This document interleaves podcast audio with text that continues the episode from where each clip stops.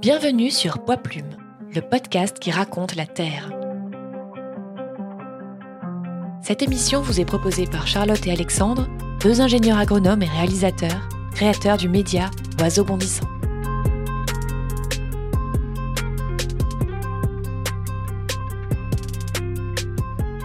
Le constat qu'il y a eu, c'est qu'en fait, il y avait pas mal de botanistes finalement qui existaient, mais tous isolés dans leur coin, qui faisaient leur, euh, leur petite, euh, leurs petites études sur les plantes, etc. Et il n'y avait pas de connexion entre eux. Sauf que le problème, c'est que ces botanistes-là, ils commencent à vieillir. On est, personne n'est éternel. et en fait, euh, bah, cette connaissance, elle commençait aussi à disparaître. Elle s'est dit non, non, mais là, faut, faut arrêter, les gars, faut qu'on qu'on mutualise toute cette connaissance-là pour faire en sorte que ben, ce bien qui est commun finalement, parce que vous avez des connaissances sur la nature, et la nature c'est un bien commun, ben, mettons-la en commun justement, et faisons en sorte que ben, ce soit pas perdu et que ça puisse profiter à d'autres. Un des objectifs aussi, c'est de faire en sorte que cette connaissance soit pas privatisée à travers des publications, etc., où il faut payer pour avoir accès à la connaissance. Non, c'est la Botanica, tout est libre, tout est gratuit, ouvert à tous, et euh, voilà. Donc les programmes de sciences participatives, l'idée c'est donner les moyens en fait aux citoyens de pouvoir euh, justement contribuer à la recherche. C'est que voilà, il y a un chercheur à la base qui a une hypothèse scientifique et en fait pour valider cette hypothèse scientifique, il a besoin de données et il va faire contribuer en fait les citoyens pour alimenter euh, ces données et faire avancer sa, sa recherche. Tout le travail qu'on fait, la communication, l'animation, l'ingénierie pédagogique, etc., euh, la vulgarisation, ben, en fait, c'est aussi une manière de rendre la botanique un peu sexy. Parce que botanique, quand on pense botanique, régulièrement, on pense euh, les herbiers, les bouquins. Euh, la botanique, c'est un, nouveau langage. Et, en fait, ben, on a l'impression que c'est vachement pour des experts, en fait. Et on peut pas y toucher, quoi. C'est intouchable. Une autre langue, quoi. un truc étranger, quoi. Où il faut devenir un expert pour pouvoir comprendre la chose, quoi. Et ben, du coup, nous, notre but là, c'est de faire en sorte que tout le monde puisse contribuer, tout le monde puisse être botaniste.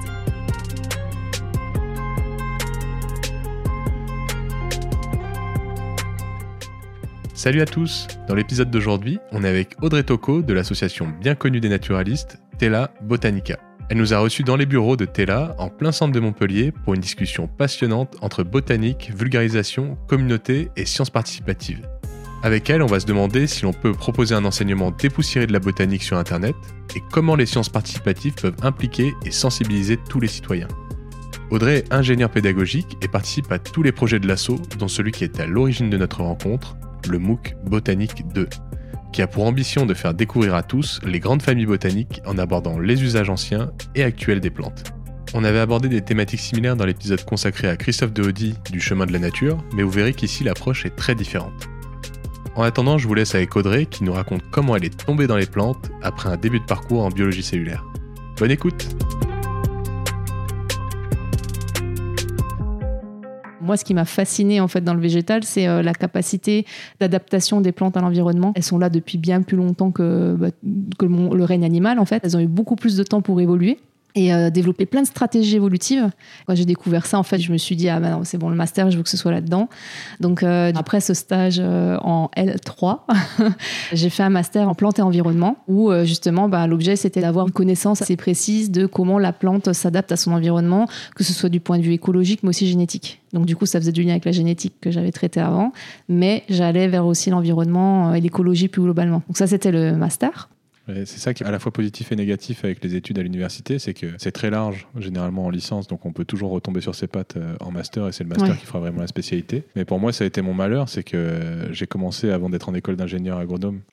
J'ai commencé par une licence en biologie des organismes et des populations et environnement, mm, mm, mm. licence BOP pour euh, les initiés. Et euh, moi, je supportais pas de quasiment pas étudier la nature et de justement passer énormément de temps à faire de la biologie cellulaire, de la physiologie, euh, même de la chimie, des mathématiques, des choses comme ça. Et j'avais qu'une impatience, c'était de faire de la zoologie, de la botanique, de l'écologie. Et d'être dehors. Et d'être dehors. Mm. Et c'était tout l'inverse. Et tu le disais, tu pouvais pas faire de stage en, licence. Mm. Et moi aussi, c'est un truc qui m'a vraiment rebuté. J'étais si content d'aller en école d'ingénieur ensuite. Bon, déjà, on était beaucoup moins nombreux On nous répétait pas sans arrêt qu'on allait être au chômage. Ouais. Et aussi, euh, il y avait des stages euh, tous les ans. Quoi. Mm, mm, mm. C'est marrant parce que ton expérience et la mienne, en fait, finalement, on a fait un parcours par élimination. Ouais, c'est ça.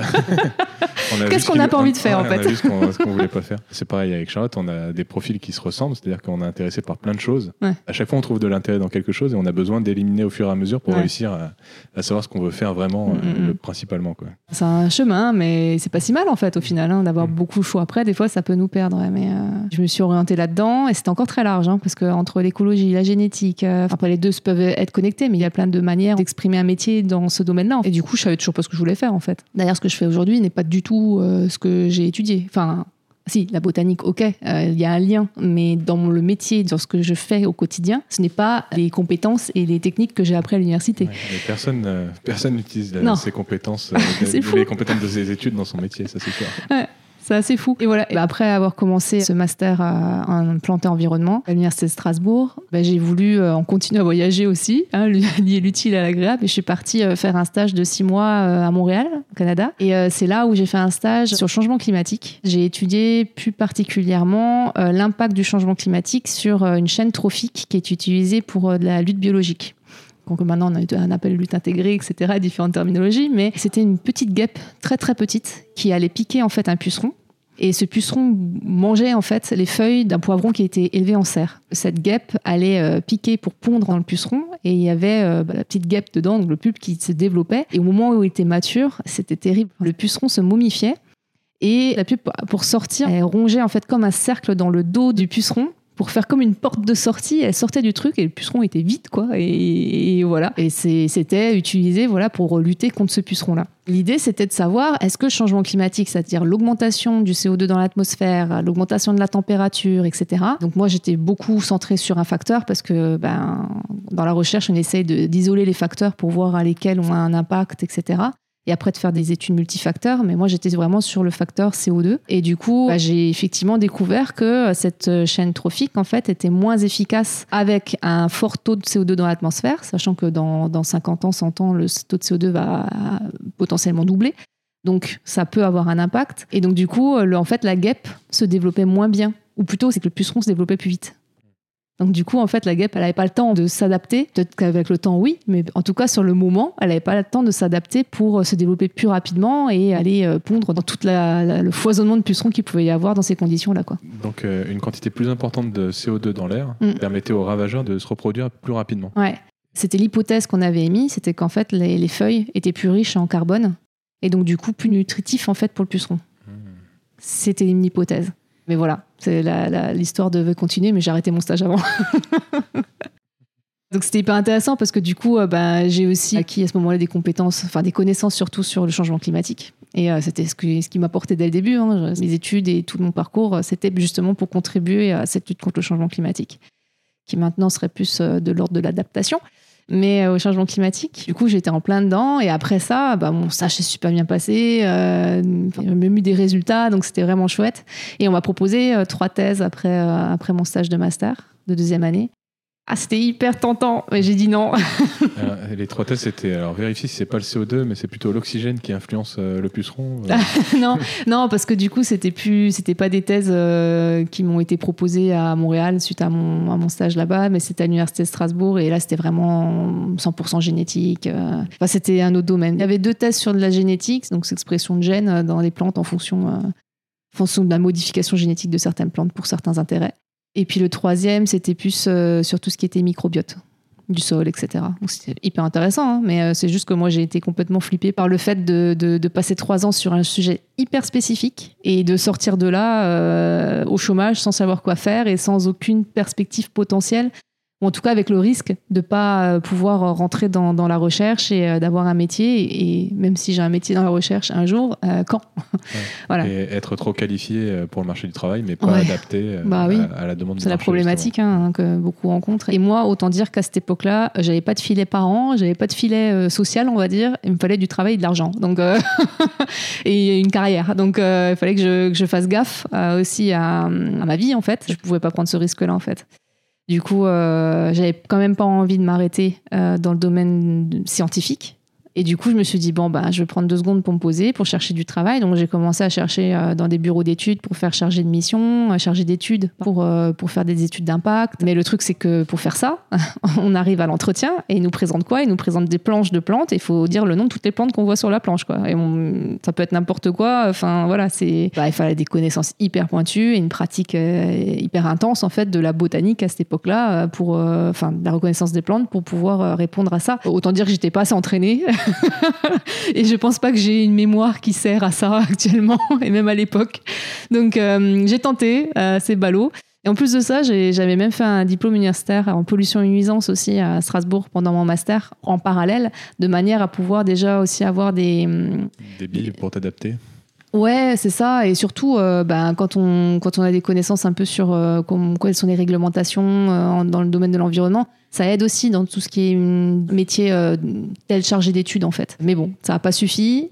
Je voudrais préciser, Ouais. euh, chargé d'études, parce que tout le monde ne connaît pas ce, que- ce que c'est un bureau d'études. Donc, c'est des entreprises. Tu me dis si tu es Mhm. d'accord avec moi, mais Entreprises, associations. Des entreprises ou des associations qui, qui travaillent pour euh, faire des inventaires, pour, pour faire des études d'impact. Donc, Mhm. quand il y a un projet, une route, un bâtiment, Ouais.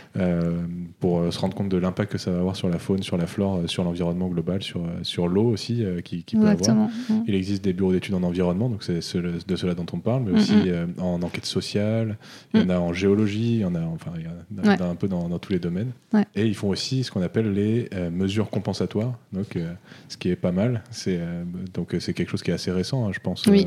dans- en tout cas en Europe. C'est quand on détruit un bout de nature, Mm. eh ben, il faut le compenser euh, et même aller au-delà euh, pour essayer de, Mm. de, de compenser euh, les effets négatifs sur, sur la biodiversité. Ouais. Ouais, en faisant de la translocation, par exemple, en prenant euh, ça, une population et en la migrant à un autre endroit, euh, mais pas la laisser là où on va construire. Mais bon, voilà, après, derrière, euh, c'est des, solutions qui sont discutables. Il vaut mieux les- éviter. je crois que le, le modo, c'est Ouais. d'abord éviter et ensuite bah, essayer de compenser Mm, si- mm, s'il mm. le faut. On a fait déjà deux interviews d'écologues en, en bureau d'études en environnement, Vincent Vignon et Jean-François Asmodée. Et donc, je vous invite à écouter euh, ces, ces épisodes. Oui, donc c'est pour ça qu'il y avait besoin de, ces compétences euh, naturalistes de terrain importantes que euh, toi, tu n'avais pas forcément acquises, puisque Mm. tu étais beaucoup plus dans, en laboratoire, enfin, Bah dans- voilà, sur la c'est ça. recherche, sur le, Mm. le théorique. Quoi. J'ai pas été formée à ça à l'université, en fait. J'ai fait de la bota, mais c'était une UE. Et euh, autant dire que c'était une UE, euh, il faut apprendre les familles, la classification, les trucs, les machins, apprendre par cœur. Euh, super. Enfin, c'est pas, c'est pas fun, quoi, en fait. Et, euh, C'est pas fun, et puis surtout, tu vas pas forcément sur le terrain. Quoi. Ah, on en a fait un peu, mais c'était pas assez. Enfin, pour faire de la bota et vraiment savoir connaître les plantes, faut être sur le terrain, avoir le nez dans les, dans les herbes, quoi. Et régulièrement. Et en fait, on n'avait pas ce temps-là à l'université, en fait. Voilà. Il y avait beaucoup de jeux à faire, beaucoup de choses à découvrir. Et en fait, euh, voilà, c'était. C'était plus une découverte en fait finalement la botanique que vraiment un approfondissement en fait du domaine. Et puis à Strasbourg, c'est une grande ville, c'était à Strasbourg. Mhm. Donc euh, il devait y avoir des dizaines de milliers d'étudiants. Je me souviens qu'en Ouais. L1, quand moi j'ai fait ma L1 à Toulouse, Mm. en, donc euh, la première année, c'est pas du tout spécialisé en, en BOP, là, Mhm. en biologie des organismes. Et euh, juste sur la fac, on était euh, 30 000, donc euh, ça, ça donne une bonne, une bonne idée. Quoi. Mm, mm. Après, moi, j'avais la chance que ce master, enfin la chance et en même temps pas la chance, on était un peu les cobayes. En fait, on était la première promo de ce master. Donc, ils expérimentaient pas mal de choses avec nous et du coup, ils ont été très dans la diversité et pas forcément dans la spécialisation de certaines choses. Maintenant, ils font des trucs super dans ce master-là à Strasbourg. Avec euh, des laboratoires expérimentaux, etc., où les gens, enfin les étudiants, ils vont vraiment euh, pratiquer, etc., et faire même des stages euh, au-delà du stage de master. Ils vont, ils vont faire des stages en entreprise, etc. Enfin, c'est vraiment hyper intéressant. Mais voilà, moi, à cette époque-là, c'était pas le cas. Quoi. Du coup, ouais, effectivement, je suis sortie de l'université en sachant pas trop. euh, en fait, je, sais faire quoi. pour revenir à mes moutons, en gros, c'était voilà, je, je veux pas faire de thèse pour pas prendre de risques, mais en même temps, je veux trouver du travail, mais trouver du travail avec quelles compétences? Et en fait, euh, ben, l'associatif, finalement, c'est pas mal, justement, pour développer, euh, pour développer des compétences. Moi, j'avais moins de 25 ans.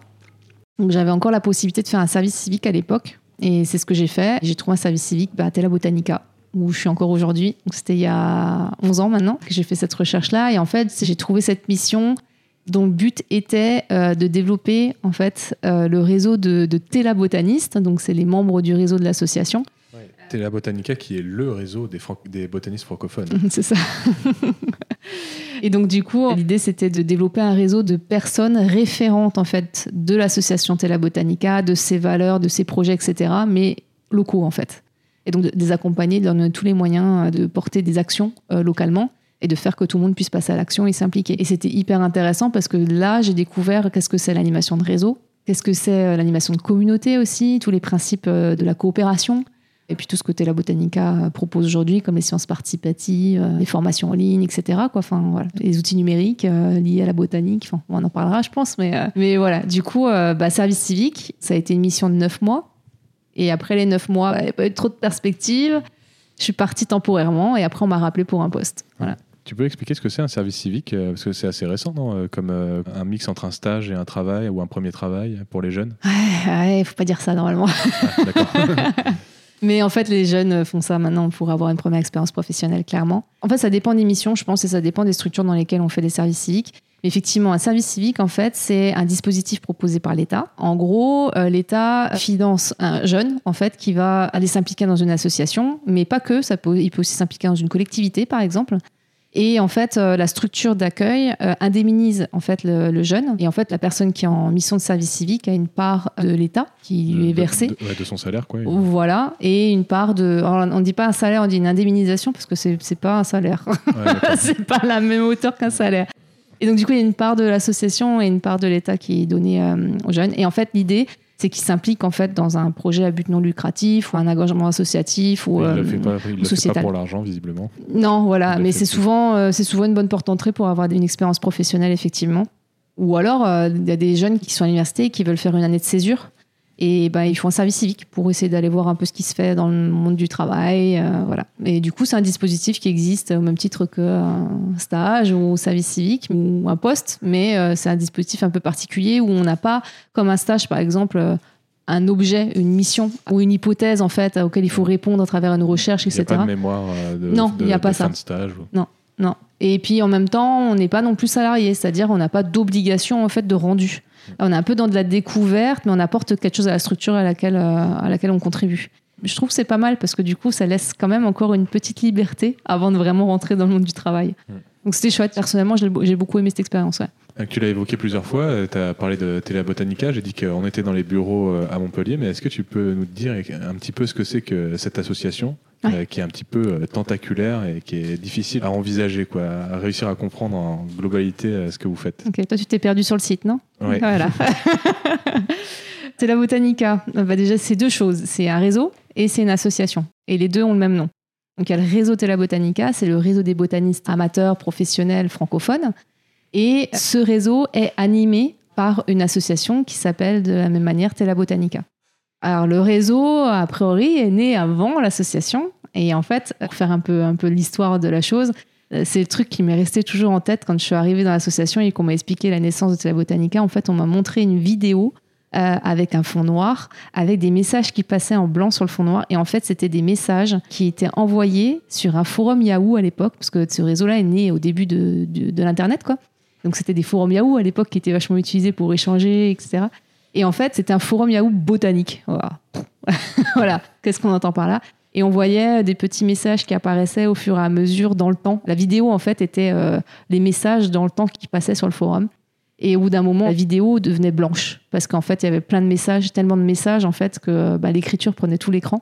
Au début, on voyait un message. Après, au bout de deux semaines, un autre. Après, ah, trois. Après, c'était très très euh, variable au début et jusqu'au moment où euh, bah, la réseau, ça y est, il a compris de quoi il fallait parler, quoi.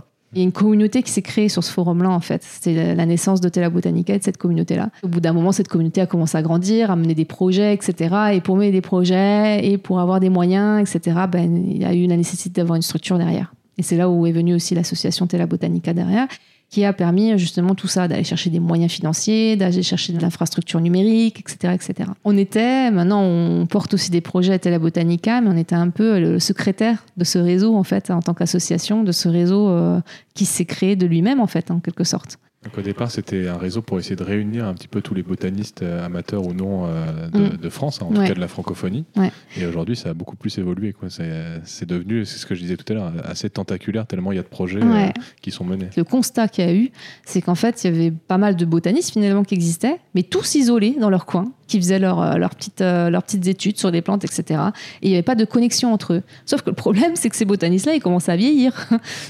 Personne n'est éternel. Et en fait, euh, bah, cette connaissance, elle commençait aussi à disparaître. Elle s'est dit non, non, mais là, il faut, faut arrêter, les gars, faut qu'on se, qu'on mutualise toute cette connaissance-là pour faire en sorte que ben, ce bien qui est commun finalement, parce que vous avez des connaissances sur la nature, et la nature c'est un bien commun, ben, mettons-la en commun justement, et faisons en sorte que ben, ce soit pas perdu et que ça puisse profiter à d'autres. C'est pour ça que Tela Botanica est née en fait. On a mis le doigt dessus, hein, sur l'objet en fait même de l'association. Un des objectifs aussi, c'est de faire en sorte que cette connaissance soit pas privatisée à travers des publications, etc., où il faut payer pour avoir accès à la connaissance. Non, Tela Botanica, tout est libre, tout est gratuit, ouvert à tous, et euh, voilà. Eh ben justement, je veux bien faire une aparté là-dessus. Payer pour avoir accès à la connaissance, c'est-à-dire qu'aujourd'hui, mm. dans le monde de la recherche, bon, le grand public, euh, généralement, ne s'intéresse pas du tout euh, aux publications scientifiques. Ils vont plutôt s'intéresser aux livres de vulgarisation, mm. aux émissions, aux, chroniques mm. sur, sur France Inter, des choses comme ça. Et, mais les publications, en fait, les, la recherche est financée par les fonds publics. Ensuite, il faut que les chercheurs payent pour être publié sur des magazines. Donc euh, les, plus connus, euh, Nature, euh, Science, mais il y en a tout un tas d'autres. Ensuite, les gens doivent payer pour pouvoir lire ces mêmes recherches que les chercheurs ont payé pour figurer sur les magazines, sur les revues. Ça même les chercheurs eux-mêmes doivent payer pour pouvoir lire les recherches de leurs pairs. Donc là, on, a, fou, hein. on, a, un truc de, de, folie, quoi. Un peu un genre de, mafia de, la, de la connaissance, de la connaissance de, la recherche. Donc je résume, il y a l'argent public euh, finance la recherche. Les chercheurs euh, doivent payer pour pouvoir publier mm. et ils doivent payer pour pouvoir lire. Mm. C'est un truc de, folie quand même. Et ils sont en plus évalués sur euh, leur quantité de publication, des indicateurs derrière, etc. Ils sont obligés de publier s'ils veulent des financements ensuite. C'est un vrai cercle vicieux. C'est marrant que tu soulignes ça parce que en fait, la Botanica est née par un noyau dur au début très, enfin, qui rassemblait principalement des scientifiques en fait, hmm. et qui était justement un peu effaré par rapport à par rapport à cette situation-là sur la connaissance et sur son accès. Ouais, bah, je pense que c'est un bon terme, parce que tu disais la privatisation de la connaissance. Mm. je trouve que ça, ça représente bien euh, ce problème. Ouais. Donc Tella est née de tout ça et puis donc elle est devenue un peu secrétaire du réseau. Le réseau s'est développé et en fait le réseau Tella Botanica, cette communauté-là a vraiment euh, suivi le, parcours classique d'une communauté euh, en ligne de plus de 100 personnes. donc maintenant on a 60 000 personnes inscrites sur le site, hein, donc c'est assez énorme en plus de 20 ans, mais euh, voilà. Sachant que c'est un groupe sur, euh, qui est centré sur la botanique et pas sur euh, Britney ah Spears. ou, ah, d'accord. Je, suis un gros ringard, j'ai dit c'est Britney Spears. c'est pas grave, on a dit qu'on pouvait dire ce qu'on voulait. sur, BTS ou, ou, je sais pas quoi. ouais, ouais, sur les plantes, quoi. Et même, on dit même pas le mot plante, hein, on dit botanique, quoi. Donc, comme quoi. Non, non, c'est vrai. Et du coup, en fait, ça a vraiment suivi ce parcours d'une communauté typique qu'on appelle épistémique. Voilà, une communauté en fait qui se retrouve autour d'un objet commun. Et donc qui est la botanique en l'occurrence ici, et qui est en capacité de produire en fait de la connaissance sur cet objet. C'est le cas de Tela, avec euh, la production de connaissances sur, euh, sur les plantes, mais il y en a d'autres, des communautés qui existent et qui créent de la connaissance sur d'autres choses. Et le parcours de Tela, ça a été euh, des échanges chaotiques, des thématiques qui se sont, qui se sont créées, euh, où les gens se sont retrouvés. Ensuite, par thématique, il y a eu de la création de projets. Et ensuite, une fois qu'il y a eu de la création de projets, bah, les projets se sont stabilisés. La communauté aussi, et la communauté a été en capacité de rayonner. Et qu'est-ce qu'on entend par rayonner? C'est-à-dire d'aller au-delà de son objet central qui est la botanique, mais d'aller faire des collaborations avec d'autres thématiques comme l'agriculture si on veut, euh, comme euh, le numérique de manière plus globale, comme les pollinisateurs à l'heure actuelle. Et du coup, en fait, cette communauté, elle rayonne parce qu'elle arrive à faire des collaborations sur d'autres thématiques avec d'autres partenaires et avec d'autres communautés. Euh, justement, on va mm.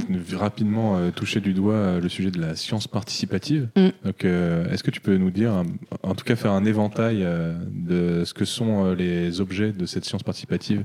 Hmm. dans euh, Tela Botanica et puis après on ira un petit peu plus dans le détail. C'est une bonne suite logique parce que du coup, bah, d'abord faire en sorte que la connaissance elle soit pas privatisée, faire en sorte que ce soit un bien commun. Qu'est-ce qui arrive ensuite C'est faire que tout le monde puisse contribuer à cette science. Et euh, du coup, bah, c'est l'objet des sciences participatives, c'est-à-dire que bah, le citoyen est aussi chercheur. C'est donner les moyens en fait aux citoyens de pouvoir euh, justement contribuer à la recherche donc les programmes de sciences participatives, l'idée c'est que voilà, il y a un chercheur à la base qui a une hypothèse scientifique et en fait pour valider cette hypothèse scientifique, il a besoin de données et il va faire contribuer en fait les citoyens pour alimenter euh, ces données et faire avancer sa, sa recherche. Alors nous, enfin, c'est très discuté ça à l'heure actuelle. Euh, ça fait quelques temps maintenant où en fait euh, on se dit ah les programmes de sciences participatives, on est intéressé par les citoyens juste pour qu'ils nous donnent de la donnée en fait. On est des pourvoyeurs de données. Quand, euh, quand, un chercheur vient vers nous pour essayer de justement euh, mener un programme de sciences participatives avec nous et essayer de mobiliser les citoyens, l'intérêt euh, le plus fort d'avoir une association dans ce, dans ce cas de figure-là, c'est que l'association, elle, elle va vraiment tenir, en tout cas c'est notre objet à nous quand on anime des programmes de sciences participatives, c'est de faire en sorte de faire un retour en fait de la recherche aux citoyens pour montrer à quoi leur contribution a servi en fait. Alors, c'est pas toujours évident parce que la recherche, c'est pas du jour au lendemain qu'on a des résultats. Par exemple, on a des programmes, ça fait 10 ans qu'ils existent, il n'y a pas, toujours pas de résultats vraiment euh, concrets, mais ça avance quoi. Et puis, les gens vont envoyer de la donnée, puis on va avoir de la, capacité, en fait, enfin les chercheurs vont avoir de la capacité à avoir des résultats en fait scientifiques euh, et puis la science, elle ne mm. peut pas se précipiter. Les chercheurs, ils peuvent pas trouver des conclusions rapidement. Ça se fait sur le temps long. Il faut avoir le plus de, plus de données possible, voir, réussir à identifier les variations, les choses comme ça. C'est ça. Mm. Et encore plus quand, par exemple, on a un programme euh, comme l'Observatoire des saisons, qui est un programme sur le changement climatique. Mm. changement climatique, c'est pas la météo. Hein. Changement climatique, c'est variation climatique, c'est sur des centaines d'années, hein, voire plus. Donc euh, donc c'est pas facile en fait d'avoir des résultats probants euh, sur un programme qui a un peu plus de 10 ans. Euh, pas plus. Donc, euh, Et puis il y a des résultats qui sont générés, mais euh, de là à pouvoir mm. les partager de façon intelligible à mm. ceux qui ont participé, c'est autre chose. Quoi. Ouais. Parce qu'il y a des résultats qui sont mm. faits en permanence, mais qui intéresseront que les chercheurs qui sont ultra spécialisés et, qui n'intéresseront pas à ceux qui ont fourni les données, forcément. Bah, c'est pour ça que nous, on a le rôle de faire de la vulgarisation scientifique, en fait, auprès des observateurs. C'est un des, un des thèmes centraux, enfin, une des compétences centrales. Et donc, par rapport aux sciences participatives, plus globalement, euh, bah, c'était les premières choses que Tela Botanica a développées au début de sa création, en fait. Et la première chose qu'on a fait, c'était un observatoire euh, francophone de la flore. C'est-à-dire toute personne qui se balade, voit une plante, peut la signaler euh, à travers une base de données qui s'appelle Floradata. Dans tout un parcours en fait de la donnée, pouvait envoyer sa donnée, essayer de la vérifier, la, la, partager et contribuer à une base de données derrière pour alimenter la base de données, faire en sorte que euh, derrière, ça sert aussi à l'échelle nationale pour enrichir les connaissances sur, euh, sur la flore. Euh. Et bon, voilà. Du coup, en fait, ça, c'était la base. Et à partir de ça, bah, nous, on a développé plein d'outils, en fait, pour que les gens puissent contribuer et puissent avoir ce parcours. On appelle ça le parcours de la donnée. C'est un peu conceptuel, mais c'est-à-dire qu'on envoie une observation de plante. Cette observation de plante arrive dans une base de données. Cette base de données est connectée à plein d'autres outils. En fait, c'est connecté, par exemple, à notre flore en ligne e-flore. Sur cette euh, e-flore, en fait, tu vas taper le nom de la plante, tu vas avoir plein de données sur la plante. Et les photos, par exemple, ou la carte des répartitions, en fait, elle est constituée grâce aux données qui ont été envoyées dans Floradata en, en partie. Et e-flore, c'est souvent le premier contact qu'on a avec Telabotanica, je pense. Parce que mm. moi, c'est comme ça que je connaissais. Mm. Euh, c'est parce que euh, quand j'avais besoin de faire une identification, d'être sûr plus ou moins, et mm. en tout cas d'avoir l'information, de m'aider, en plus des guides d'identification des flores ou euh, des fleurs de mm. bonnier, des choses comme ça. On tombe très rapidement sur euh, les guides d'identification euh, de Tela Botanica mm-hmm. et qui nous permettent de savoir qu'est-ce qu'on a sous les yeux. Quoi. Et si c'est logique, est-ce que c'est vraiment possible qu'on ait cette plante mm. sous les yeux en regardant les aires de répartition, les, saisonnalités, les choses comme ça? C'est ça. En fait, flore, c'est un bon moyen de vérifier sa détermination et ses informations. Ensuite, euh, bah, du coup, cette base de données est aussi connectée par exemple à Identiplante. Identiplante, en fait, c'est une plateforme de détermination collaborative, c'est-à-dire que les membres du réseau Terra Botanica se retrouvent sur cette plateforme et cette plateforme affiche les données qui sont envoyées par le réseau lui-même.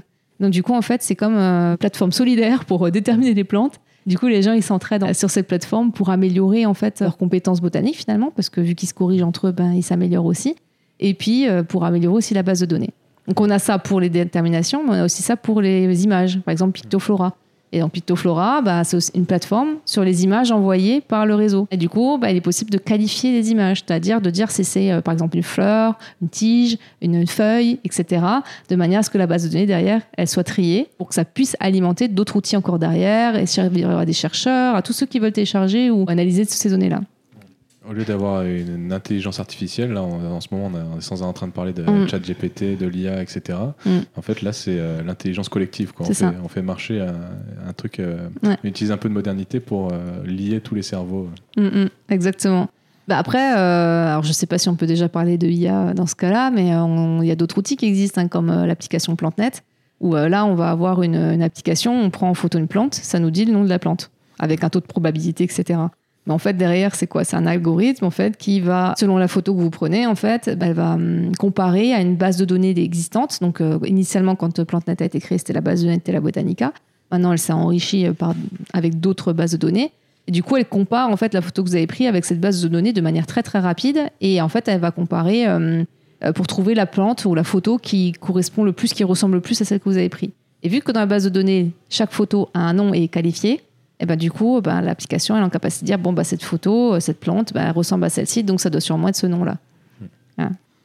Donc c'est un peu euh, intelligence artificielle Ouais. euh, de base, mais euh, Ouais, et puis comme voilà. l'intelligence artificielle de façon générale, eh ben, Mm. on- c'est un peu une, la première étape, mais il y a besoin de la compétence euh, naturaliste finale pour être sûr de. Mm. Voilà, on ne peut pas remplacer les écologues, les botanistes de terrain par, par Ouais. l'application, mais c'est un très bon moyen de s'exercer, d'apprendre, de- d'essayer de chercher et d'utiliser euh, notre intelligence collective pour, euh, Mm, pour mm, s'en mm. sortir. quoi. Ouais, clairement. Et après, ce qui- enfin, ouais, l'application Planète, maintenant, elle s'auto-entraîne aussi parce que du coup, en voyant certains contributeurs qui sont plus forts, entre guillemets, que d'autres, bah, du coup, elle va donner plus de fiabilité à certains contributeurs. Et donc, du coup, bah, les poteaux que ces gens-là prennent, en fait, bah, de base, on se dit, euh, bon, bah, ça doit être ça la détermination. Quoi. Alors, euh, je veux pas m'avancer, mais je crois que c'est déjà en place. Euh, donc voilà. C'est la Botanica. Ça a commencé avec toute cette panoplie d'outils autour d'un observatoire de la flore mondiale francophone de la flore fr- francophone sauvage. Parce qu'on est vraiment sur la flore sauvage, je ne l'ai pas dit, mais on n'est pas sur les plantes horticoles ou euh, les plantes cultivées, etc. Enfin, toute notre base de données et tous les projets qu'on mène, c'est vraiment que sur la flore sauvage, qui, dans certains domaines, peut être considérée comme adventice. Euh, mais euh, voilà, on, est vraiment que là-dessus. Et voilà, et après, bah, de tous ces outils-là, à partir de là, on a pu faire plein de déclinaisons, en fait. Et on a pu faire des observatoires et des programmes de sciences participatives sur la base euh, de ces outils, euh, de manière à euh, pouvoir faire en sorte que des gens contribuent sur des sujets très spécifiques. Donc pour donner des exemples, je peux peut-être donner trois exemples de programmes, programmes observatoires participatifs.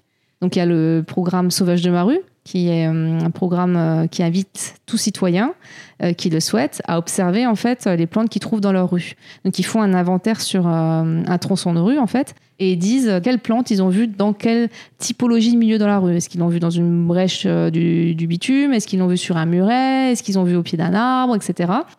Et du coup, ça, ça permet au Muséum national d'histoire naturelle de Paris et à notre, à notre chercheuse référente du programme, Nathalie Machon, de avancer en fait sur euh, la recherche dans tout ce qui est euh, la dynamique des populations végétales en ville.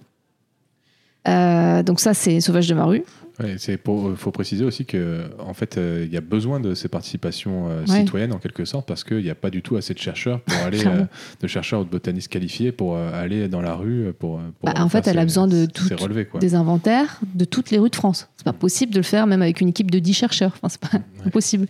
Donc voilà, du coup, bah, appel aux citoyens et on est tous partout en fait. Donc Ouais. euh, on Et là, pourrait il tous y a les participer. 60 000 personnes euh, de la communauté de Tela Botanica euh, qui peuvent éventuellement répondre présent.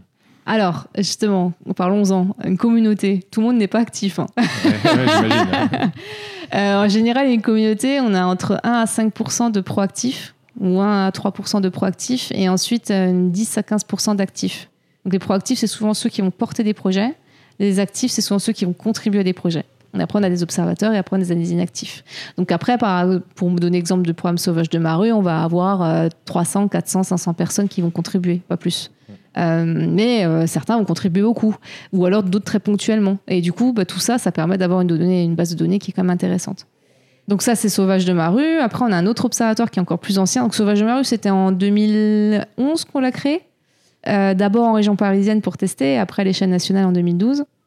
Après, on a fait aussi des déclinaisons régionales en région PACA. Mais bon, bref, tout ça, ça a été la vie du programme. Avant ça, on avait l'Observatoire des saisons. Donc, c'était un, c'est toujours un observatoire de programme de sciences participatives où, en fait, on invite euh, le citoyen à aller observer la phénologie, pas que de la flore, mais aussi de la faune. La phénologie, du coup, il faut que j'explique. Hein. Euh, la phénologie, en fait, c'est euh, le rythme de vie du vivant. Donc, c'est euh, concrètement quand est-ce que chaque événement du cycle de vie du vivant va apparaître? Pour donner l'exemple des plantes, c'est quand est-ce que les plantes vont tomber, donc à quel moment va arriver la sénescence des feuilles à l'automne, quand est-ce que les feuilles vont arriver, quand est-ce que les fleurs vont arriver, donc la feuillaison, la floraison. Et on a aussi la fructification. Ça, c'est vraiment les quatre stades phénologiques euh, des plantes principaux. Et donc, en suivant ces événements-là, en fait, on fait de la phénologie. Mm. Et en fait, pour certaines espèces, suivre ça, c'est hyper important pour comprendre le changement climatique. Parce qu'en fait, le vivant réagit en fait au changement climatique. Et il peut y avoir, par exemple, des feuillaisons qui sont précoces parce que ben, il fait chaud trop tôt dans l'année. Ben, observer ça, c'est hyper important parce que euh, si maintenant on a par exemple des feuilles qui arrivent très précocement, et ben euh, il va peut-être y avoir des chenilles aussi qui vont arriver très précocement. Sauf que la chenille, elle va être très grosse plus tôt, mais l'oiseau, lui, il serait pas arrivé plus tôt. Et en fait, le petit oisillon, en fait, il va avoir le gosier trop petit pour des grosses chenilles au bout d'un moment. Et du coup, il y a certaines espèces qui peuvent disparaître liées à ça. On revient aux chaînes trophiques. La boucle est bouclée. Mais, euh, mais voilà, c'est hyper important en fait de, de, de, suivre en fait ces stades phénologiques pour comprendre comment le changement climatique impacte en fait la nature et comment le changement climatique avance aussi dans le temps. Donc ça, c'est l'observatoire des saisons. Et l'exemple que tu donnes, c'est euh, tout à fait l'exemple euh, classique mm. euh, qui impacte les populations de mésanges, la mésange bleue qui, est, bah, qui, est, qui est toute petite, etc. Mm et qui du coup va pas pouvoir nourrir correctement mm. ses oisillons ou en tout cas va avoir plus de mal à les amener jusqu'à mm. l'âge adulte, en tout cas l'âge où ils peuvent s'envoler euh, à cause du fait euh, d'un manque, euh, manque de nourriture. Quoi. Mm, bon, nourriture qui est là mais pas adaptée. Quoi. Parce que toi tu es tout le temps en train de parler des plantes mais il y a aussi les oiseaux. Hein. oui, clairement. bah, du coup dans l'observatoire des saisons on n'a pas que les plantes, on a aussi les hirondelles parce que ben, l'apparition des hirondelles par rapport à la migration, tout ça c'est aussi hyper important et c'est aussi un... Enfin, le changement climatique impacte aussi ça. Donc, euh, donc oui, c'est le seul programme qu'on a à Tela Botanica qui traite des deux, de la faune et de la flore. Hmm. Euh, donc de, voilà. de, toute façon, toutes les indications que vous relevez avec euh, le, monde végétal, hmm. c'est directement lié au monde animal, aux insectes, à, la terre, au cycle de l'eau, etc. Puisque on ne peut pas parler de nature sans envisager, sans tout envisager à l'échelle du système. Hmm. Voilà, nous, en agriculture, on, on parle toujours de prenez du recul, euh, envisagez euh, l'agro-écosystème. Mm. En fait, c'est tout à fait la même chose, c'est systématique. Mm. Dès qu'on travaille avec la nature, il faut prendre du recul et regarder euh, le système, tout est lié. Ah ouais, clairement. c'est sûr que c'est global. Et du coup, bah, par rapport au programme, donc les deux que je viens de vous citer là, en fait, c'est deux programmes qui, sont, qui ont émergé d'une volonté de chercheurs et d'un sujet de recherche auquel ils voulaient euh, répondre et dont ils avaient besoin de beaucoup de participation. Donc Sauvage de, Maru et l'Observatoire des saisons. Ouais, pour l'Observatoire des saisons, c'est du coup bah, pas le Muséum national d'histoire naturelle pour le coup, mais le CNRS, le CEF-CNRS euh, de Montpellier, avec Isabelle Schwinn, qui est la chercheuse référente de ce programme-là. Donc ça, c'est deux programmes de sciences participatives euh, proprement parler. Et ensuite, on a des, des observatoires qui sont pas forcément liés à un chercheur initialement, mais qui ont été euh, qui ont un intérêt on va dire euh, naturaliste ou scientifique. Euh, mais là pour le coup c'est un peu plus partie de l'association ou d'une volonté citoyenne. Et on a par exemple l'observatoire des messicoles l'observatoire des messicoles du coup invite tous les citoyens à aller observer au bord des champs ou dans les parcelles agricoles si ils ont l'autorisation je précise bien d'aller faire l'inventaire en fait des, des, des messicoles sur, sur le champ. Est-ce que tu peux expliquer ce que c'est que les messicoles. Alors les messicoles, en fait, c'est des, hum, des plantes. Enfin, on, dit que c'est des plantes des moissons. En fait, c'est des plantes qui accompagnent les, cultures. C'est des plantes qui spécifiquement poussent dans ces milieux-là. C'est-à-dire que s'il n'y avait pas un milieu cultivé, en fait, elles ne seraient pas en capacité de se développer euh, forcément ailleurs. Voilà. Donc, ben, avec euh, l'agriculture intensive, avec tous les intrants, etc., ben, c'est des plantes qui euh, sont de plus en plus en difficulté pour, pour se développer et qui, qui sont en voie de disparition. Donc euh, il y, a, des listes en fait euh, d'espèces en danger, on va dire, de messicoles et c'est l'objet en fait du, plan national d'action en faveur des messicoles qui est, qui est mené à l'heure actuelle à l'échelle nationale.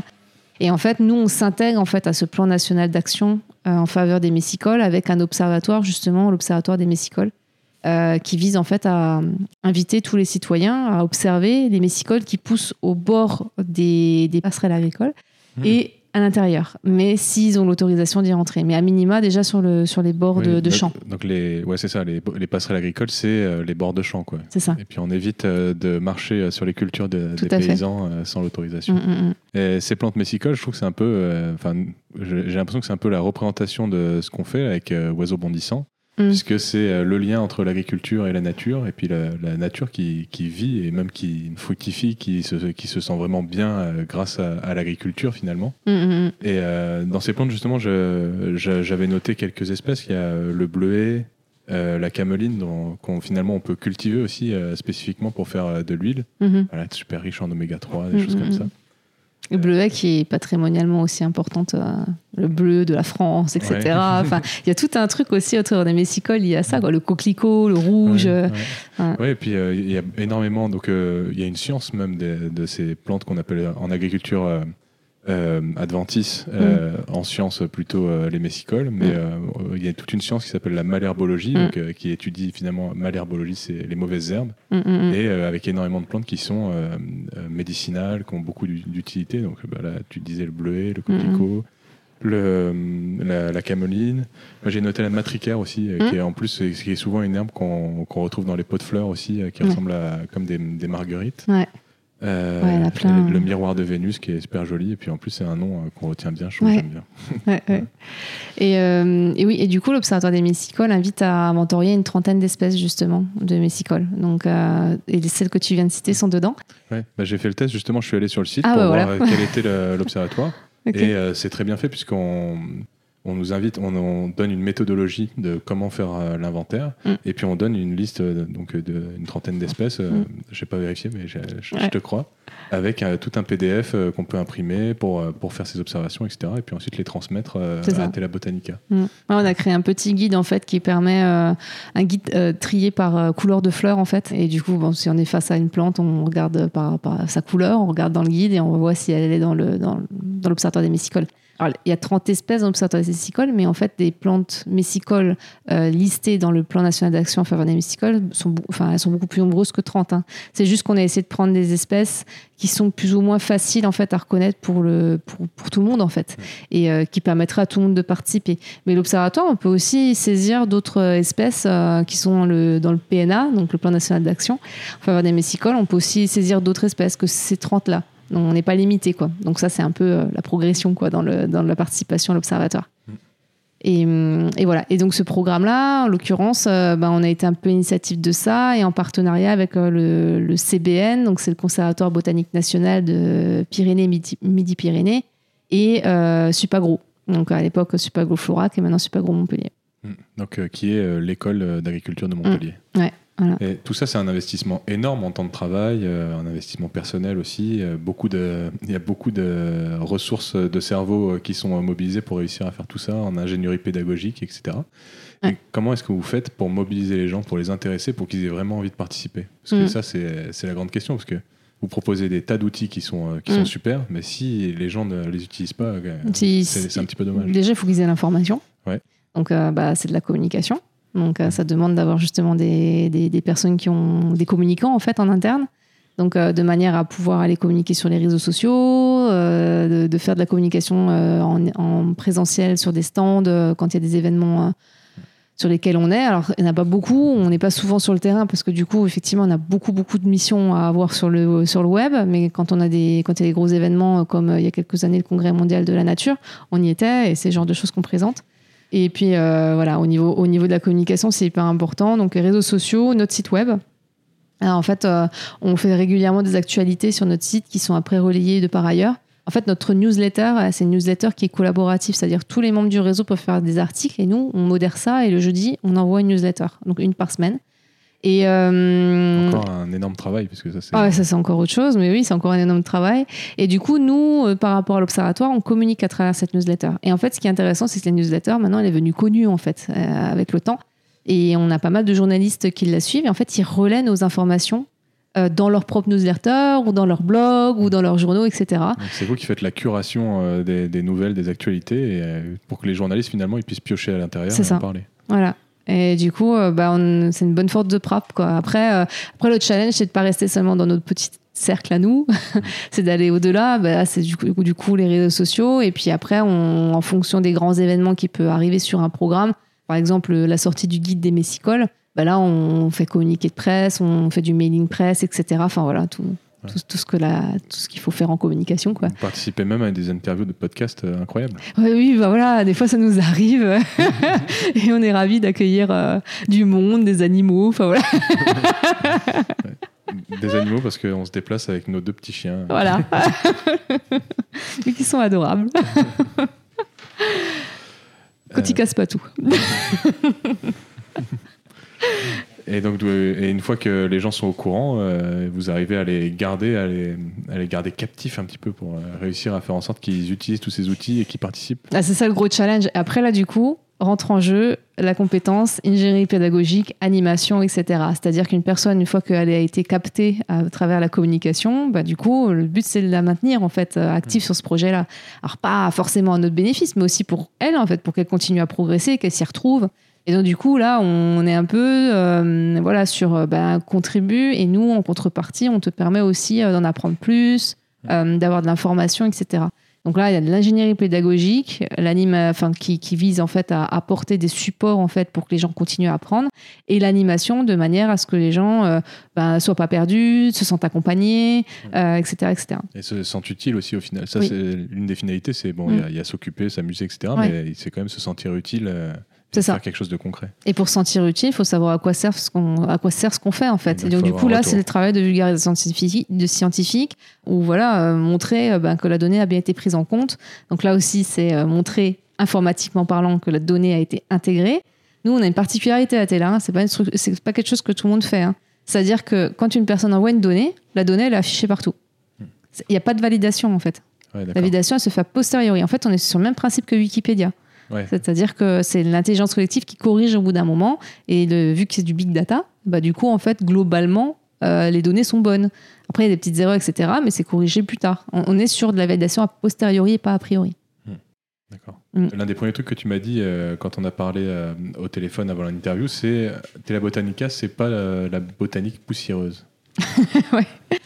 Bah, voilà, tout le travail qu'on fait, la communication, l'animation, l'ingénierie pédagogique, etc., euh, la vulgarisation, bah, en fait, c'est aussi une manière de rendre la botanique un peu sexy. Mmh. Parce que botanique, quand on pense botanique, régulièrement, on pense euh, les herbiers, les bouquins, euh, les, les, flores euh, dichotomiques avec des mots de vocabulaire. Bah tiens, je t'en ai, je t'en ai sorti là quelques-uns, mais mmh. en gros, avec des terminologies comme, je sais pas, aphile. Qui sait ce que c'est un aphile sur une plante? Ou aranéeux, voilà. Mmh. Ah, c'est quoi ça? Et c'est pas évident en fait. Hein, de... En fait, la botanique, c'est un, nouveau langage. Et, et en fait, ben, on a l'impression que c'est vachement pour des experts en fait, et on peut pas y toucher quoi, c'est intouchable. C'est des mots compliqués, c'est des noms en latin. Voilà, une autre langue quoi, enfin, un truc euh, étranger quoi. et où il faut euh, devenir un expert pour pouvoir comprendre la chose quoi. Et bah, du coup, nous, notre but à Tela, c'est de faire en sorte que tout le monde puisse contribuer, tout le monde puisse être botaniste. Et euh, bah, quand, on quand on a discuté aussi ensemble, je te donnais l'exemple d'une personne qui, qui m'avait dit que grâce à Tela Botanica, elle avait l'impression de plus être un botaniste imposteur euh, donc, elle avait suivi euh, une formation en ligne euh, d'initiation à la reconnaissance des plantes qu'on a, qu'on, a distribuée il y a quelques années. Et en fait, ben, en suivant cette formation-là, elle s'est dit ah bah ça y est, en fait, j'ai des bases en botanique, je peux dire que je suis un botaniste amateur. Avant, elle, se sentait pas quoi. Et elle n'était pas du tout dans ce domaine. Cette personne-là était dans le domaine informatique avant quoi. Donc rien à voir, complètement déconnectée avec la nature, etc. Elle a voulu se reconvertir un peu. Et la botanica était une porte d'entrée pour elle. Donc maintenant, elle est impliquée dans une association locale euh, sur Montpellier, les écologistes de Leusière, dont je suis aussi administratrice, et, euh, et du coup qui propose des sorties nature euh, avec le grand public, avec les adhérents, avec les jeunes, pour ben, découvrir la nature, mais aussi progresser dans sa reconnaissance, etc.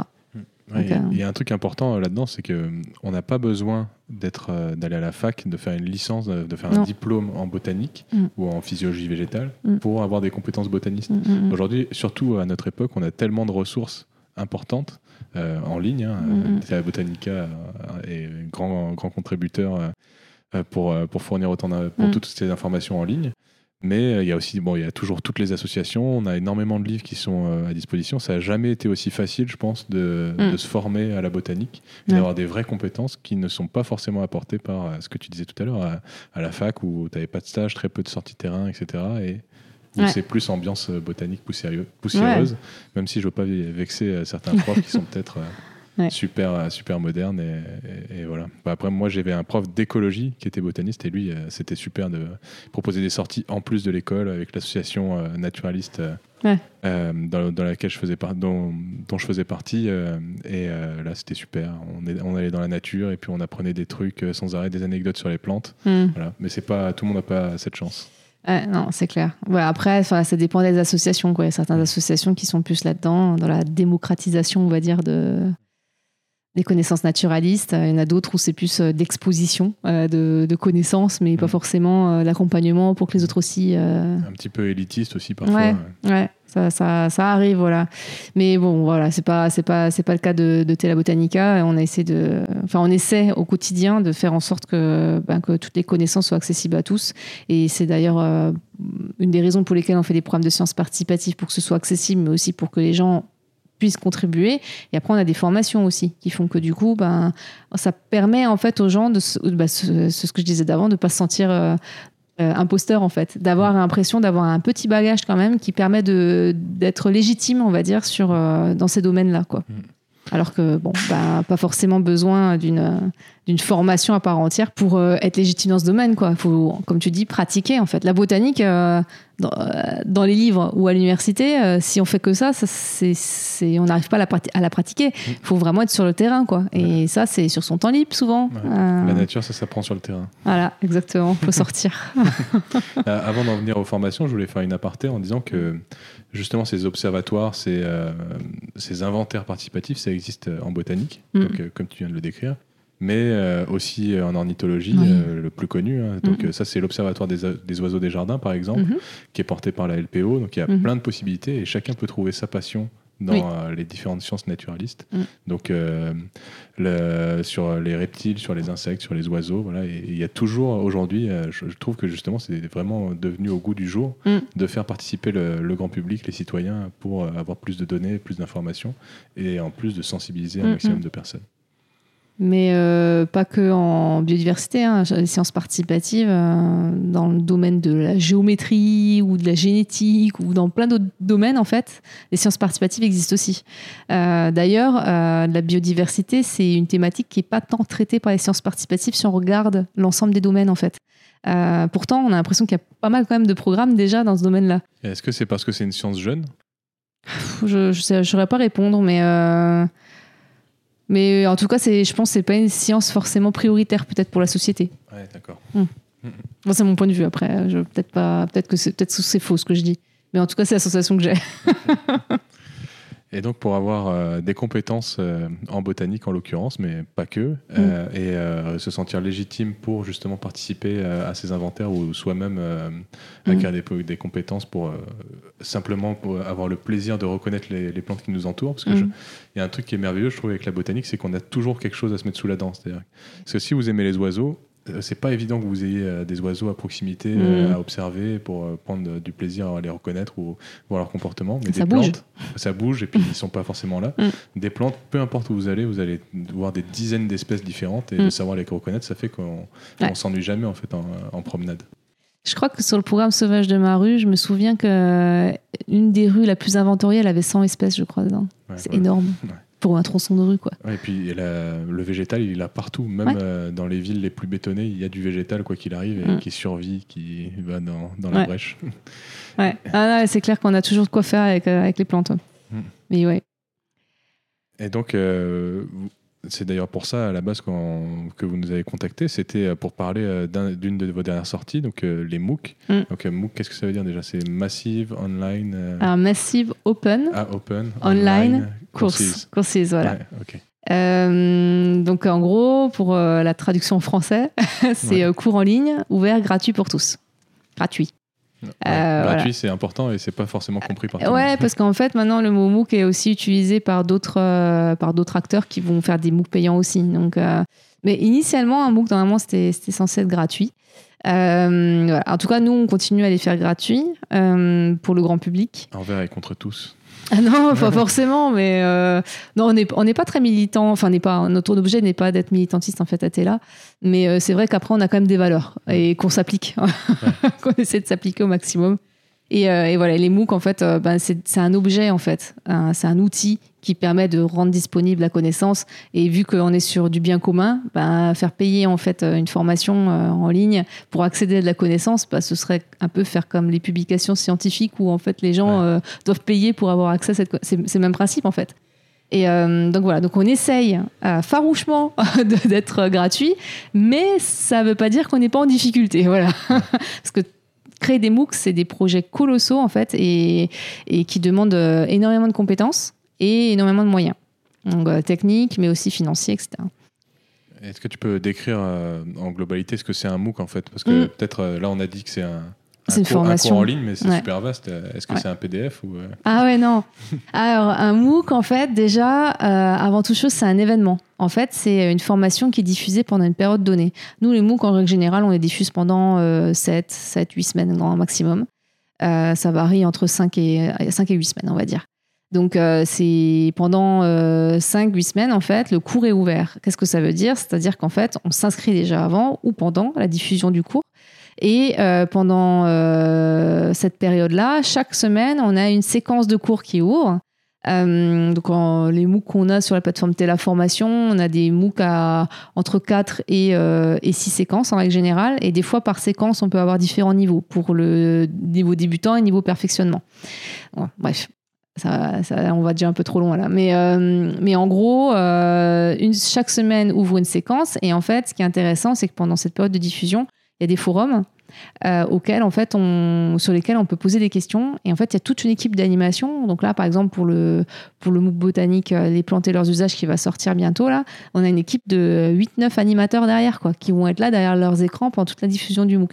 Sans parler, euh, parce que c'est que les animateurs, sans parler aussi des pédagogues qui interviennent dans les vidéos et qui potentiellement vont aussi aller sur les forums pour répondre à certaines questions un peu plus spécifiques et un peu plus techniques.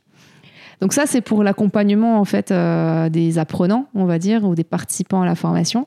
Et ensuite, euh, pour la progression euh, pédagogique, donc il y, a ces, séquences de cours qui ouvrent. Et dans chaque séquence, en fait, qu'est-ce qu'on va retrouver dedans? On va retrouver une vidéo de cours, voire plusieurs vidéos de cours. Donc on a plusieurs sujets dans une séquence. Donc le, MOOC dont on va parler tout à l'heure, il a quatre sujets par séquence. Et pour chaque sujet, on a une vidéo de cours. Et euh, chaque vidéo de cours est accompagnée de ressources pédagogiques et est accompagnée aussi par séquence d'une activité pratique ou deux euh, qui pousse en fait les gens à aller sortir et à aller pratiquer. Donc euh, c'est le, numérique et la porte d'entrée pour derrière aller sur le terrain. Et, à la fin en fait de, chaque séquence, on a un quiz qui permet en fait de s'auto-tester en fait et de gagner des badges. Donc là, on est sur un peu de la gamification dans la formation. Et, euh, et en fait, on a un badge par séquence à gagner, plus le badge final si on a eu une certaine, une certaine note en fait à l'ensemble des quiz. Et où est-ce qu'on peut frimer avec son badge? Ah, où tu veux. tu peux te l'imprimer, te le coller sur le front, tu peux faire ce que tu veux. Mais en règle générale, ce que font les gens, c'est qu'ils le mettent euh, soit sur leur profil LinkedIn, Ah, euh, ou voire même sur leur CV. Il y a des gens, ils le font. Euh, en tout cas, s'ils mettent pas le badge, ils, ils le mettent sur, euh, ils l'inscrivent sur leur CV. J'ai suivi ces, ces MOOC là. Souvent, c'est dans la partie autre ou divers dans les CV, mais c'est de plus en plus, euh, c'est de plus en plus euh, apprécié, on va dire, par les recruteurs. Et après, sur les réseaux sociaux. Les gens, ah, j'ai suivi mon badge, j'ai- suivi mon MOOC, j'ai suivi cette séquence, j'ai eu mon badge, je suis trop. Ouais.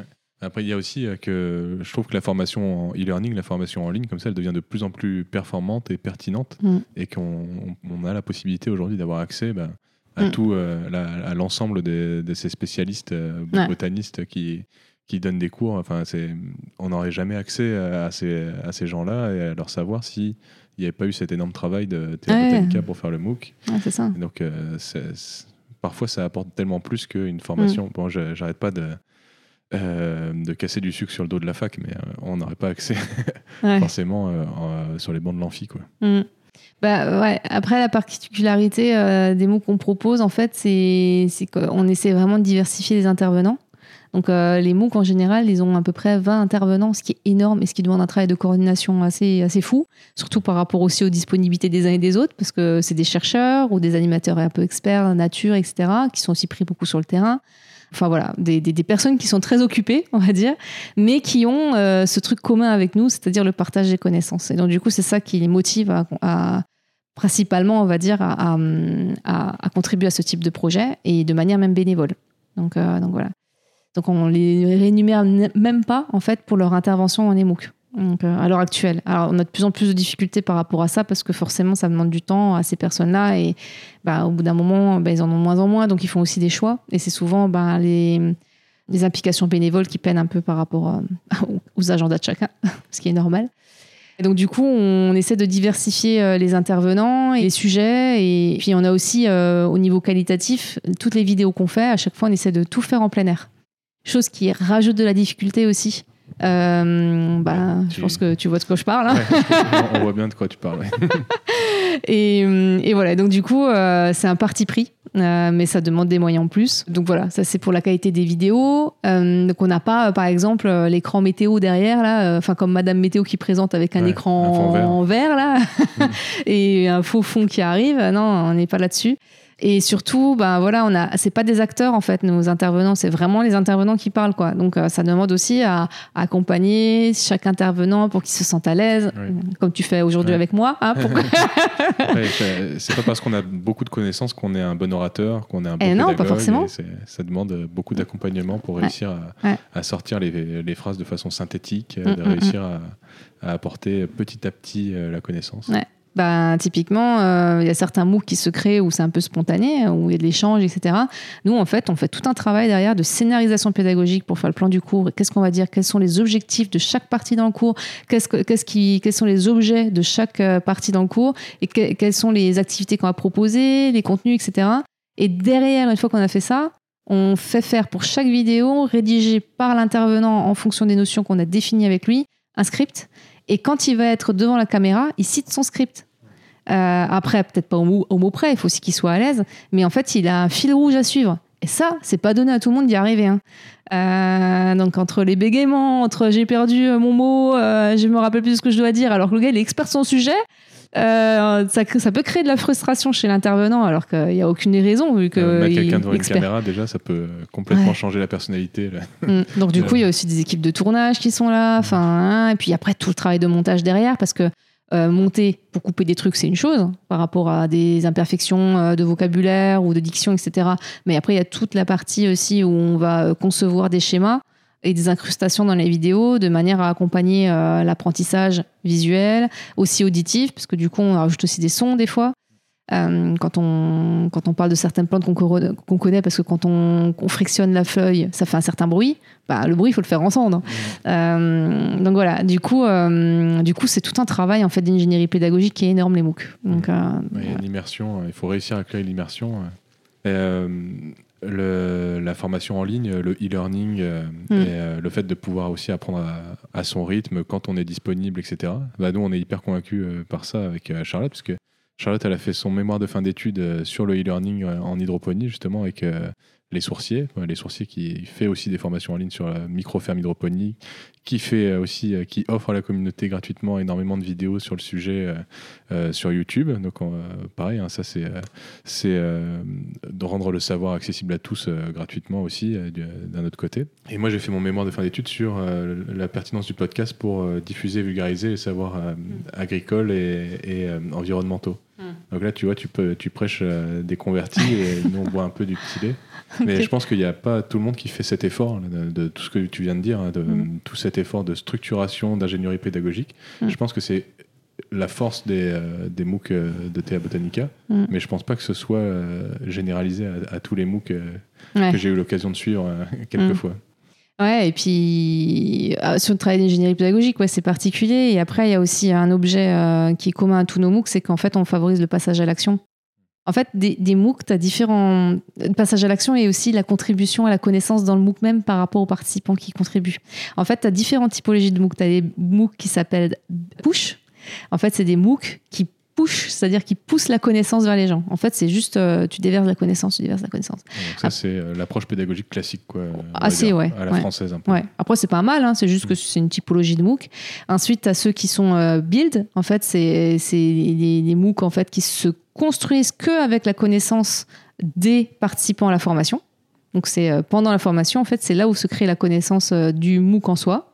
Et peut-être qu'à la fin, il y a des synthèses, ce genre de choses, et c'est ça qui crée en fait le contenu du MOOC. Euh, avec des webinaires peut-être, genre de choses. Nous, c'est pas trop, enfin, on n'est pas trop sur euh, 100% ça, on est un peu à l'intermédiaire. En fait, on est sur des, des, des, collaboratifs, quoi. Où on fait un peu de push, on fait un peu de, build, en fait. Et, euh, et donc, du coup, on a ce côté vidéo, ressources qui permettent d'apporter de la connaissance, en fait, aux, participants. Et on a le côté activité pratique, où, en fait, les gens, quand ils font une activité pratique sur le terrain, en fait, ils doivent rendre compte de leur activité pratique sur les forums. Mais en fait, toutes leurs contributions, ah, on a des messages sur les forums, on a des dizaines de milliers, en fait. Et du coup, en fait, euh, bah, toute cette connaissance-là, on en fait des synthèses, on valorise les contributions des gens. Ça, c'est un travail d'animation de ouf pendant la diffusion, on, s'en rend pas compte, mais euh, du coup, on crée des cartes mentales, on, ca- on- avec tout ce qui était produit par les participants eux-mêmes, et ça permet de produire encore plus de ressources pédagogiques par la suite. Quoi. Donc en fait, pendant la formation, on fait apprendre les gens, mais on en produit aussi des ressources en même temps. Donc, euh, Et, te- et finalement, vous devenez de plus en plus pertinent aussi dans votre façon d'enseigner et de diffuser le savoir aussi. Bah oui, oui, parce que du coup, on s'enrichit aussi de, bah, de l'intelligence collective en fait, et, et, du coup, on a de plus en plus de matière.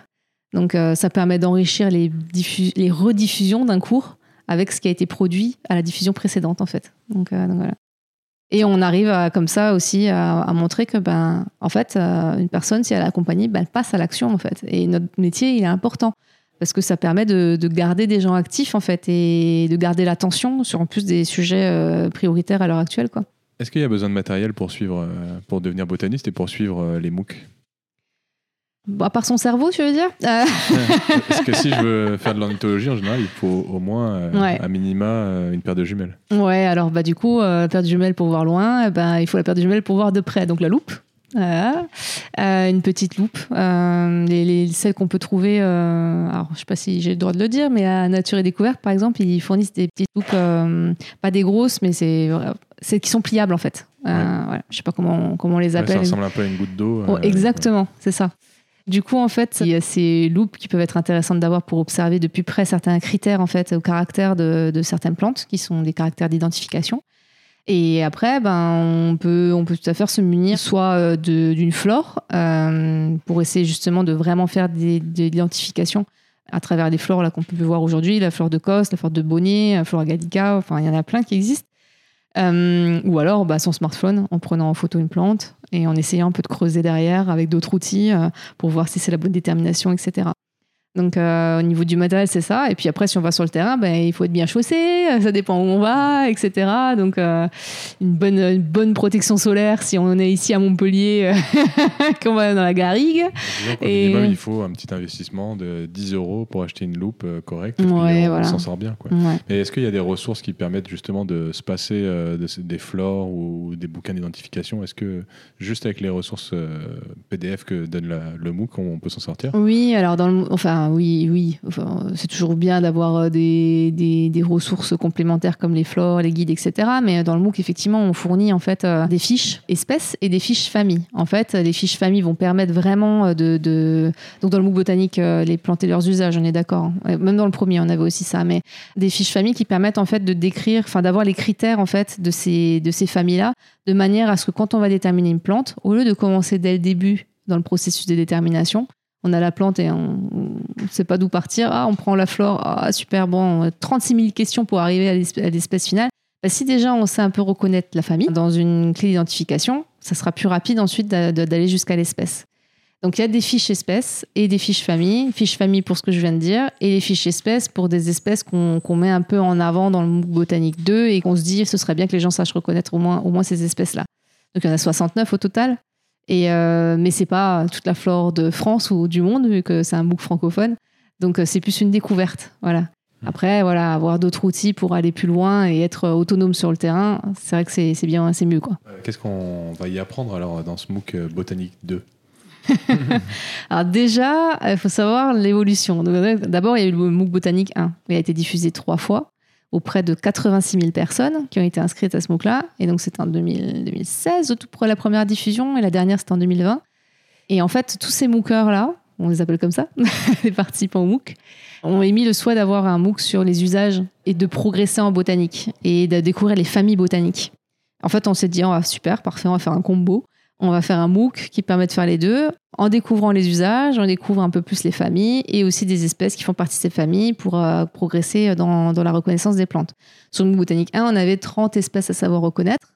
Là, on en est sur 69, donc on voit qu'il y a un peu plus d'espèces à, pouvoir reconnaître, un peu plus de familles. Euh, et, voilà, donc du coup, on va découvrir des usages actuels et anciens des plantes, euh, des usages très classiques comme le coton, le riz, le blé, etc et puis après, des usages un peu plus spécifiques. Donc, euh, il y a des espèces qu'on va avoir qui sont d'usage très classique, et puis des espèces un peu plus, un peu plus particulières, moins communes, ou avoir des, usages un peu plus spécifiques. Alors, c'est pas un MOOC pour savoir comment utiliser les plantes. Hein. C'est un MOOC pour découvrir les usages qui existent sur certaines plantes, mais on va pas dire aux gens euh, utilisez cette plante-là pour faire ça, pour vous soigner, etc. Donc voilà. c'est pour ça que tu parles plus d'ethnobotanique plutôt que de naturopathie. Quoi. Exactement, hmm. exactement. Euh, ça, c'est un message important parce que c'est aussi une responsabilité de notre part. Euh, si maintenant les gens pensent qu'on leur donne des conseils pour euh, savoir utiliser telle et telle plante pour certains, soins ou etc. S'ils utilisent mal, ça peut aussi nous porter préjudice derrière et c'est vraiment pas ce qu'on veut et on veut partager toujours cette dans l'idée de toujours partager de la connaissance. Après, ça n'empêche pas aux gens de creuser et peut-être de se spécialiser dans certains dans certains usages pour pour savoir comment utiliser certaines plantes. Donc les gens vont découvrir des usages anciens actuels des plantes, ils vont découvrir aussi les des grandes familles botaniques, euh, ils vont découvrir certaines espèces et leurs usages spécifiques, et puis ils vont aussi découvrir les usages dans d'autres euh, régions francophones hors France métropolitaine. Donc on va avoir euh, cinq régions au total qui vont être traitées, enfin en dehors de la France métropolitaine bien entendu.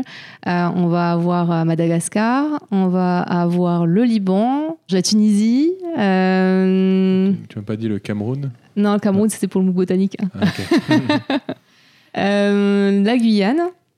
Et je m'en mange toujours un, mais c'est pas grave, ça me reviendra plus tard. et euh, parce que je me confonds avec le premier aussi, donc, euh, donc voilà. Mais du coup, cinq régions francophones pour découvrir les usages dans ces pays-là, en fait. Voilà. c'est intéressant de se concentrer sur la, la, terminologie francophonie, quoi, et mm. pas sur les outre-mer de façon générale. Ça me revient, la Réunion. Ah. Voilà.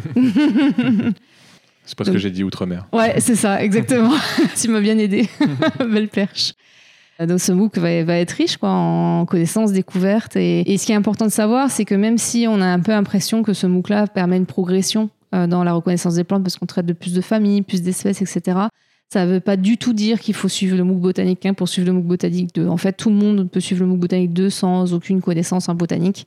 En fait, on reprend les, éléments clés en fait pour euh, s'initier à la botanique et ensuite justement creuser un peu plus avec, euh, avec ce qu'on propose dans le MOOC botanique 2. Donc, le travail d'ingénierie pédagogique a été fait quand même pour que le MOOC soit accessible à tous. D'ailleurs, c'est le principe du MOOC. Hein. C'est euh, accessible à tous. il y a le Massive Open. voilà. Et on n'est pas censé demander de prérequis. Donc, euh, donc voilà, donc ça a été fait de manière à ne pas demander de prérequis et donc pas d'obligation de suivre le MOOC botanique 1. Mmh. Il n'y a aucune trace de poussière dans cet enseignement. Ouais, euh, franchement, j'ai du mal à la trouver la poussière. Hein. Je crois qu'on fait du bon nettoyage. Euh, on l'a dit, c'est une énorme quantité de travail. Mm. bon, déjà pour créer le MOOC, mais ensuite pour faire son animation, mm. ensuite faire en sorte que l'intelligence collective elle, elle, soit bien utilisée pour, pour mm. sélectionner, etc. comment vous faites pour financer tout ça? Parce que c'est une assez grosse équipe quand même qui s'occupe de, de, toute cette connaissance, de cette toute ouverture, accessibilité de la connaissance à Théla Botanica.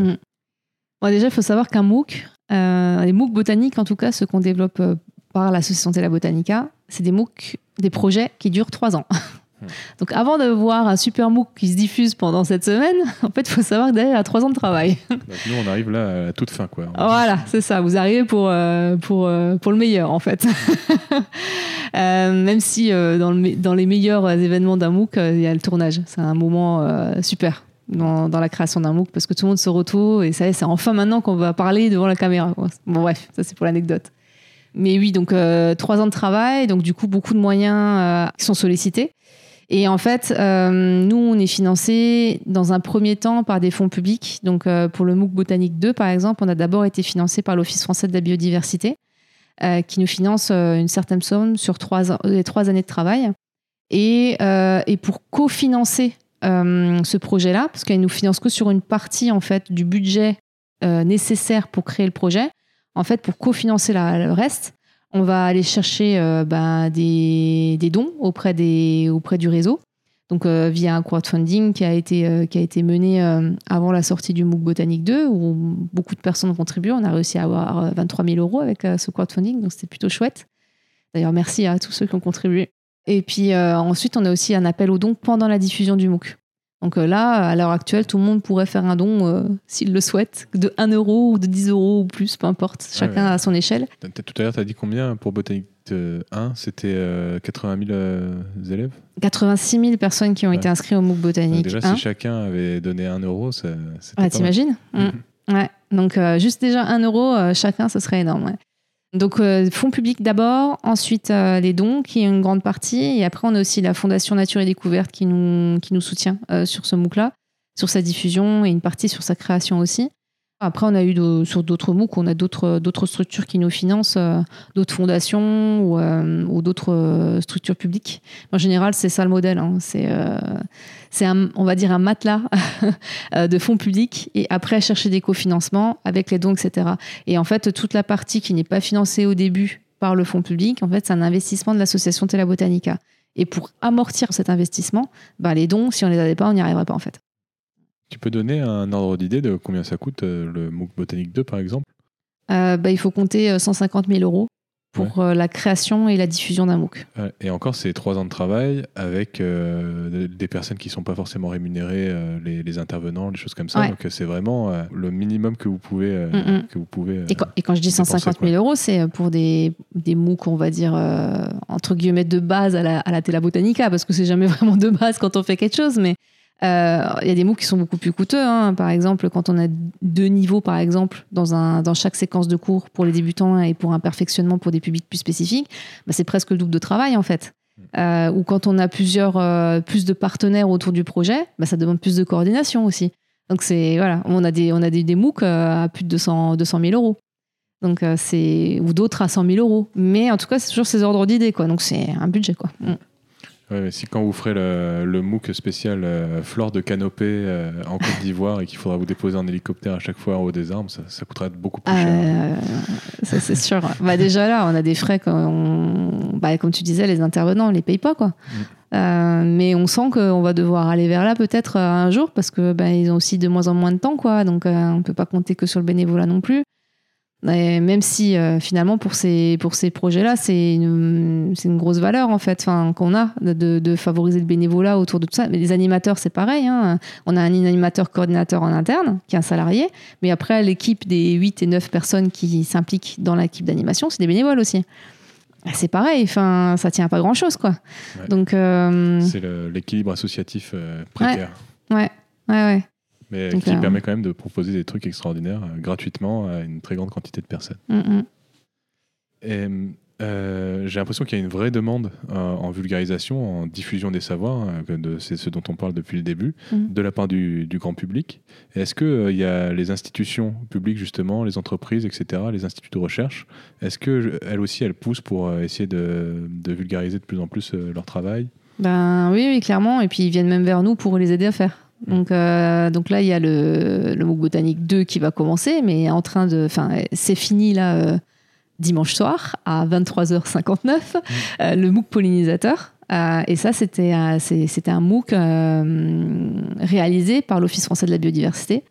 Euh, nous, on a répondu à un marché pour les accompagner dans la création de ce, de ce MOOC-là avec euh, les deux associations, euh, enfin l'association pardon Arthropologia, Réserve naturelle de France et l'entreprise En Place à la production qui font la partie vidéo. Et donc en fait, on les a accompagnés pour créer leur propre MOOC sur les pollinisateurs. Et c'est une volonté de leur part, clairement. Et, euh, et du coup, ils, a- ils ont apprécié la manière dont qu'on a de, de monter des MOOC. Ils ont dit bon, on veut la même chose, mais sur ce sujet-là. Voilà. Donc euh, bah, maintenant, faites avec nous. ok, on vous suit. et voilà. Donc du coup, ils nous financent là pour le coup à 100% parce que ça a marché pour développer ce projet-là avec eux. Bon, bah, c'est euh, c'est super de sentir qu'il y a comme ça un élan où on veut donner de plus en plus accès à la connaissance. Mm, mm. Et euh, je- on le disait tout à l'heure, on vit une super euh, époque. Mm. Donc euh, peut-être pas, on est toujours un peu morose au réchauffement climatique. je sais pas, le, la- tout, tout le monde est digital, personne ne se parle, etc. On est toujours négatif alors Mm. qu'on vit une époque incroyable pour apprendre et on a accès à la connaissance de façon hyper facilitée. Et bah, moi, là, je trouve ça hyper enthousiasmant. Mais j'en ai pas parlé en plus parce que enfin il y a tellement de trucs à dire mais euh, en fait euh, il n'y a pas que le digital il y a le terrain. Donc déjà à travers les activités pratiques les gens peuvent aller sur le terrain pour pratiquer. Mais en fait sur euh, dans le cadre du MOOC botanique euh, les plantes et leurs usages en fait on a on a mobilisé toutes les structures qui le souhaitaient à être référent en fait du MOOC botanique sur le terrain pendant sa diffusion. C'est-à-dire qu'en fait on a des, structures et des personnes qui se sont portées volontaires pour être point d'information botanique pendant la diffusion. Donc si maintenant euh, sur la carte euh, tu vois quelqu'un, euh, une structure près de chez toi qui s'est portée volontaire, tu peux aller la contacter, aller la voir et discuter bota avec. Et il y en a d'autres qui se sont portés volontaires aussi pour organiser des sorties de terrain ou alors des visionnages collectifs des vidéos du MOOC ou des activités pratiques à faire ensemble, etc.